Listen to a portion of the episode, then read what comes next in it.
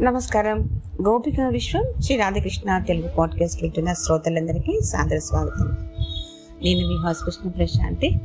గీతా గ్రంథం ద్వారా అధ్యాయ క్రమంగా గీతా పారాయణ ఫలంలో విశేషాలు తెలుసుకుంటున్నాం. సప్త దశాధ్యాయ ఫలము పారాయణం చేస్తే ఎటువంటి ఫలితాలు కలుగుతాయనేవి తెలుసుకుందాం. పూర్వకాలంలో ఘార్జర దేశంలో పాలించుచున్న ఖడ్గబాహు అనే రాజు యొక్క పుత్రుని యొక్క దుశ్శాసనుడనే దేవకుడు కలడు. ఒకనాడతడు మదగజం ఎక్కిపోతుంటే మార్గమధ్యమున ఆ ఏనుగు అతన్ని కింద పడివేసి చంపివేసింది. తదుపరి అతడు సింహలాదీశ్వరుడకు జయదేవుని ఆస్థానమున గజమై పుట్టెను. జయదేవుడు అతన్ని తన మిత్రుడకు ఖడ్గబాహు నృపాలకు తీసుకెళ్ళి ఇచ్చాడు.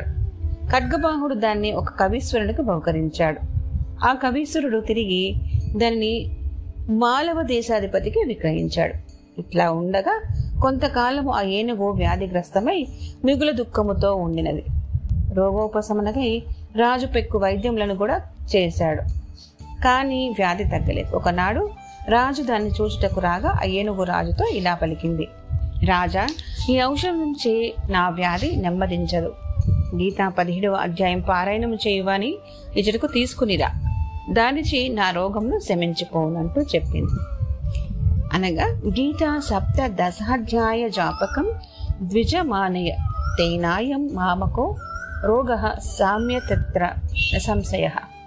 ఆ వాక్యంలో విని రాజు వెంటనే గీత సప్త దశాధ్యాయంలో పారాయణము చేయు ఒక ఉగ్రుని రావించి ఆ అధ్యాయం అక్కడ పఠించి జలమును అభిమంత్రింపజేయగా తత్ఫలితముగా ఆ గజము రోగ విముక్తమై దివ్య రూపము దాల్చి మోక్షము పొందింది.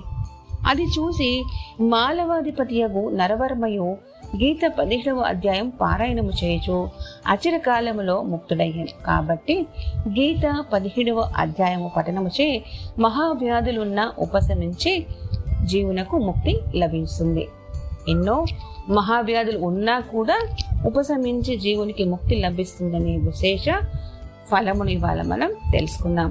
గీతా పదిహేడవ అధ్యాయ ఫలము సర్వరోగ విముక్తి మోక్ష ప్రాప్తి వింటూ వినిపిస్తూ ఉండండి. మరికొన్ని విశేషాలు వచ్చే సంచికలో తెలుసుకుందాం.